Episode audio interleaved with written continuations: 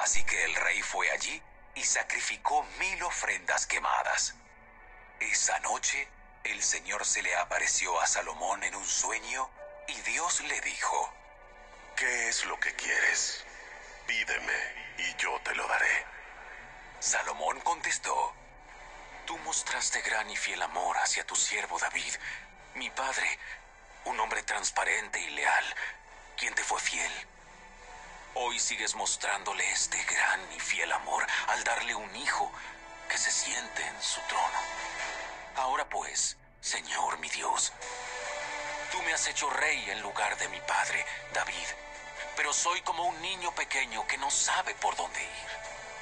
Sin embargo, aquí estoy en medio de tu pueblo escogido. Una nación tan grande y numerosa que no se puede contar. Comprensivo para que pueda gobernar bien a tu pueblo y sepa la diferencia entre el bien y el mal. Pues, ¿quién puede gobernar por su propia cuenta a este gran pueblo tuyo? Al Señor le agradó que Salomón pidiera sabiduría, así que le respondió. Como pediste sabiduría para gobernar a mi pueblo con justicia, y no has pedido una larga vida, ni riqueza, ni la muerte de tus enemigos, te concederé lo que me has pedido. Te daré un corazón sabio y comprensivo, como nadie nunca ha tenido ni jamás tendrá. Además, te daré lo que no me pediste, riquezas y fama Ningún otro rey del mundo se comparará a ti por el resto de tu vida.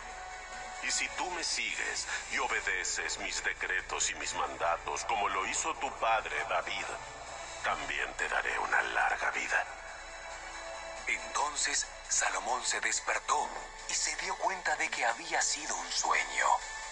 Volvió a Jerusalén, se presentó delante del arca del pacto del Señor y allí sacrificó ofrendas quemadas y ofrendas de paz.